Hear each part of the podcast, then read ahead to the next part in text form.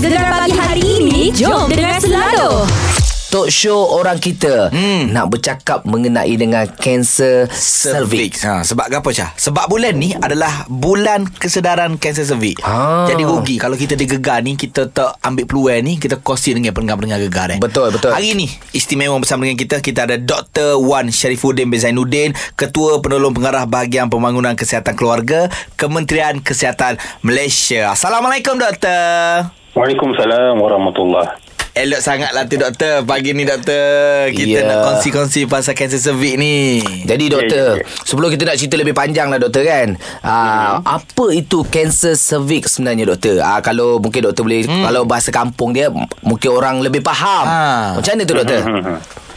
uh, Kanser cervix ni Dia adalah uh, Berlaku perubahan sel-sel yang tidak normal lah. Di bahagian cervix uh, Cervix ni dia adalah bahagian sempit Yang terletak di bawah rahim lah. Uh, Rahim tu adalah uh, Ruang tumbuh Ruang apa Tumbesaran janin Hmm. Uh, dan uh, sekiranya sel-sel di cervix ni dia tidak normal ataupun pe- uh, terjadinya mutasi di dalam dia punya DNA tu Ah, dia boleh menyebabkan uh, sel tu membesar lah dan membahagi secara abnormal. Oh Okey. Kemudian sel-sel yang abnormal ni dia boleh menjadi tumor dan merebaklah ke bahagian-bahagian lain di dalam badan. Oh, Ya, ya, ya. Oh, berbeza eh. Kanser rahim dengan kanser cervix ni berbeza doktor.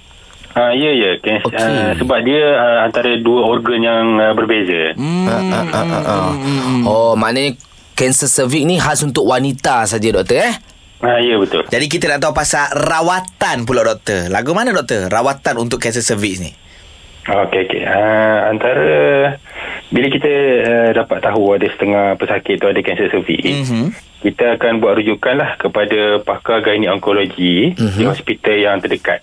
Okey. Uh, dan dan setiap rawatan bagi uh, pesakit adalah berbeza dan bergantung kepada individu tersebut, doktor mm-hmm. pakar yang merawat dan kemudahan yang ada di fasiliti kesihatan tersebut lah. Hmm. Sebagai contohnya, uh, pakar gynae onkologi tersebut dia boleh buat prosedur kita panggil di sini uh, kolposkopi kepada wanita tersebut lah. Mm-hmm. Uh, kolposkopi ni dia satu prosedur untuk melihat sel cervix tu sama okay. ada normal atau tidak lah. Mm-hmm. Uh, dan semasa prosedur kolposkopi tu jika ada doktor tu dia dapat tengok lah sekiranya cervix tu tak normal mm-hmm. dia boleh buat pembedahan kecil lah bagi membuang atau memusnahkan uh, sel cervix tersebut. Oh. Okay, okay. Uh, and then kalau rawatan lain seperti kanser yang lain lah seperti mm. apa radiologi mm. eh, radio, radiologi pula mm. radioterapi ataupun kemoterapi lah Radio gegar lain.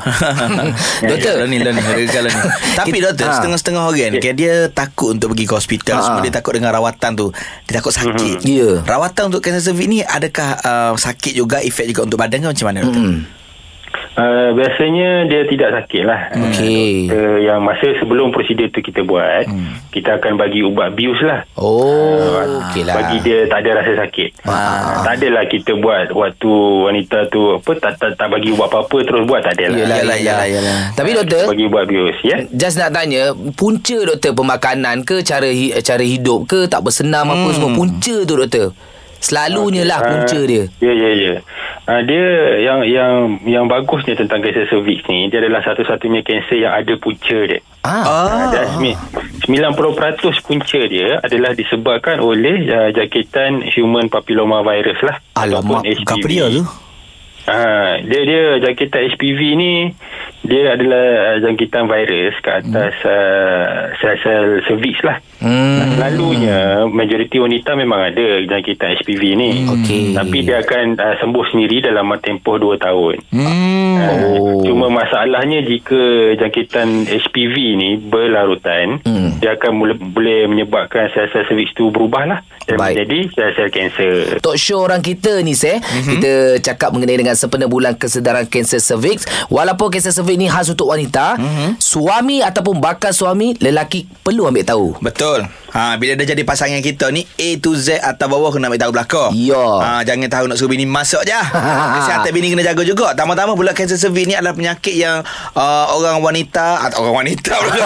orang tina harus jaga-jaga. Ya, sebab tu kita nak bersama dengan Dr. Wan hari ni. Jadi doktor, mungkin kita nak tanya simptom-simptom awal. Ha, macam mana tu? Dia uh, pada peringkat awalnya uh, wanita yang mengidap kanser ni mungkin tidak akan menunjukkan apa-apa tanda lah. Hmm. Oh. Sehingganya ia menjadi lebih teruk atau merebak ke, ke organ lain. Okey. Walau bagaimanapun Ah. uh, antara tanda-tanda awal yang uh, boleh ada hmm. seperti tepukan darah atau sedikit pendarahan lah Hmm. di antara tempoh kering haid ataupun selepas haid. Itu yang pertama eh. Hmm. Yang kedua uh, pendarahan haid yang berpanjangan dan uh, bias, banyak daripada biasa lah. Okey. Uh, yang ketiga uh, bagi wanita yang uh, menopause maksudnya mm-hmm. yang putus haid Mhm. uh, sepatutnya tak ada pendarahan kan uh, tapi tiba-tiba ada ada balik pendarahan tu uh, jadi itu pun uh, takut disebabkan oleh kanser lah Oh. Mm-mm. Doktor dia Yang- oh, mm, okey, seterus seterus. Okey. Ah, yang ketiga uh, adalah uh, sakit semasa melakukan hubungan seksual lah. Mm, mm, Uh, sekiranya ada buat hubungan seksual bersama sekiranya ada macam bersama suami dan Aha. wanita tu berasa sakit, Mhm. uh, boleh boleh juga disebabkan oleh ada apa gejala-gejala kanser lah. Hmm. Oh. Dia sakit lagu mana eh doktor? eh? Uh, contohnya sakit uh, semasa apa nama semasa buat hubungan seks tu ataupun sakit di bahagian pinggul. Oh. Okey. Oh, bahaya, sakit di eh. bahagian pinggul tu antara tanda-tanda bahaya lah. Hmm. Doktor, kalau umur ni doktor macam mana pula? Uh, di kalangan umur berapa yang selalu kena ni doktor? Uh, umur yang selalu kena uh, biasanya antara umur 30 hingga 45 tahun lah. Okey. Yang selalunya ada. Mhm. Itu yang peringkat awalnya. Hmm, baik. Kemudian umur-umur dalam uh, 40 hingga 50 tak apa-apa ada. Tapi lepas umur 50 60 tahun ke atas dia Oh. uh, meningkat balik uh, dia punya uh, risiko untuk kanser tersebut. Maksudnya kebarangkali kebarangkalian purata untuk kena tu risiko tinggi jugalah doktor ke? Ah betul betul. Hmm. Okey. A- Ada orang Jadi kalau- cakap kalau- kalau, kalau kita lelaki kita perlu risau dengan kanser prostat. Betul. Aha. Kalau orang Betul, perempuan kanser cervix lah kan? Hmm. Okey, dia berkait lah. Hari ni, hmm. talk show orang kita tiga-tiga suami orang. Tapi kita bercakap mengenai sakit wanita. Sebab apa? Kita perlu ambil tahu, saya. Ya, kita ada kempen baru. Cana retina. Cantik Ah, saya. Cana lah. Ah, ini sempena ni lah kita borak hari ni. Ah, sempena dengan ah, bulan kesedaran kanser cervix pada bulan ini bersama dengan Dr. Wan kita. Hmm. Ni pasal HPV tadi saya. Ah, jadi doktor cakap tadi ada virus HPV ni. Jadi macam mana je doktor sekiranya kita nak ambil ujian saringan untuk HPV ni ataupun mungkin ada vaksin ke macam mana ke boleh kongsikan? Silakan doktor. Uh, untuk uh, uj- uh, HPV ni kita yang sekali pencegahan lah eh. Hmm. Dan cara pencegahan adalah melalui vaksin HPV. Hmm. Uh, kerajaan dah mulakan uh, vaksin HPV ni kepada uh, apa gadis uh, yang gadis warga negara yang berumur 13 tahun lah Hmm. secara percuma di uh, sekolah dalam program kesihatan sekolah lah. Oh.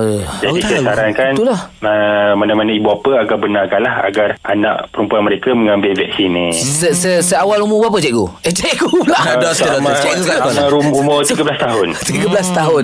Ha, Ah. itu yang pertama lah. Okey lah tu. Yang kedua, yang keduanya um, untuk ujian saringan HPV pun kita ada buat juga. Yang ni uh, ada di klinik-klinik kesihatan lah uh, di seluruh negara kecuali pada masa ini kecuali Perak dan wilayah Persekutuan Labuan lah yang akan dimulakan pada tahun depan. Kadang-kadang ada Antara satu ke- hal yang kita kena ambil tahu jugalah ni terutama untuk pendengar. Ya. Kadang-kadang kita tahu kita ni kena cocok deh. Mm-mm. Tapi kita tahu cocok gapo. Ya betul. Ha, macam doktor Oyak tadi baru aku ingat 13 tahun cocok untuk HPV. HPV. Di sekolah ada dulu. Ada. Cuma aku tak tahu itu untuk untuk HPV. Ya, Ah. 12 tahun BCG. Betul. Okey. Rubella. Rubella. Semacam ada lah. Jadi kepada ibu bapa ni info yang sangat penting lah kan. Ha, kepada wanita yang terlepas apa Dr. Wang kata boleh pergi ke social media Gegar. Ha, kita ada rekod siap-siap. Ha, boleh dengar, boleh ulang banyak kali. Boleh share. Hari ni bagus ni kesedaran tentang kanser cervix. Hmm. Jadi doktor pun ada lagi di talian bersama dengan kita. Doktor mungkin ada sedikit saranan kepada semua wanita di luar sana untuk mencegah kanser cervix ni. Silakan doktor. Okey, terima kasih. Uh, antara saranan saya lah uh, kepada wanita di, di luar sana untuk hmm. mencegah kanser cervix. Uh, yang pertama yang seperti saya cakap tadi, uh, vaksin HPV lah. Hmm. Uh, kepada gadis warga negara yang berumur 13 tahun. Baik. Yang kedua, saya juga menyarankan agar semua wanita di luar sana agar menjalani saringan kanser cervix lah secara berkala. Mm-hmm. Tidak kira di mana lah sama ada di klinik uh, kerajaan ataupun swasta. Mm-hmm. Saringan ni boleh menggunakan sama ada ujian HPV ataupun ujian pap smear lah. Okey. Seperti yang dulu tu. Mm-mm-mm. Dan yang ketiga yang terakhir sekali adalah untuk sila dapatkan temu janji doktor sekiranya ada tanda-tanda kanser cervix lah. Baik. Seperti yang saya terangkan sebelum um, sebelum ini seperti pendarahan haid luar biasa uh, dan sebagainya. Baik. Hmm. Okey Dan lah. ki- kita tambah sikit lah. Apa tu saya? Kepada para suami semua. Hmm. Bila kita berkahwin ni, tugas kita ni bukan nak suruh bini sediakan stoking atau baju pagi-pagi je. Ah. Tugas kita juga kena tanya khabar kesihatan isteri. Kadang-kadang Sangat isteri setuju. dia malu. Dia tak nak tengok. Eh, bu- bukan tak tengok. Dia, dia tak nak tunjuk dekat suami atau anak-anak Dia dia, tak- yang dia sakit. Mm-mm. Dia tak sihat. So kita kena tanya sama. Ya. Ya, kau kan? Ba- Aku selalu setuju dan kita buat jadual lah tanya yang uh, 6 bulan ni you dah buat dah pap smear ke apa ke kan. Jadi kita tanya, ah betul kita tanya, Ka- kadang dia lupa dia sibuk uruskan kita sarung stokin lah apa Ah. semua. Jadi Oi, pap- pap- ha? Oh, kalau stoking suruh sarung. Eh, romantik. Ah, Bukan romantik. Muak nyanyi bini Oh ni pakai stoking ni. Apa ke, ni. ke doktor ke mana? Ada sarung uh, Stoking tak ada tadi. Oh, tak pakai sendiri. Aku mula-mula tadi Ya. nak serius dah kena marah pula Tak ada. Boleh pun sebut pasal stokin Okey doktor. okey, okay, okey, Doktor doktor. Doktor Doktor apa pun Terima kasih doktor. Satu info yang sangat penting Untuk kami Dan juga Sama-sama, wanita-wanita Yang mendengar gegar sekarang ni Ya, ya. Baik, terima kasih banyak doktor. Jumpa Terima lagi. kasih. Jumpa lagi. Gegar pagi setiap Ahad hingga Kamis jam 6 hingga 10 pagi. Hanya di Gegar pilihan nombor 1 Pantai Timur.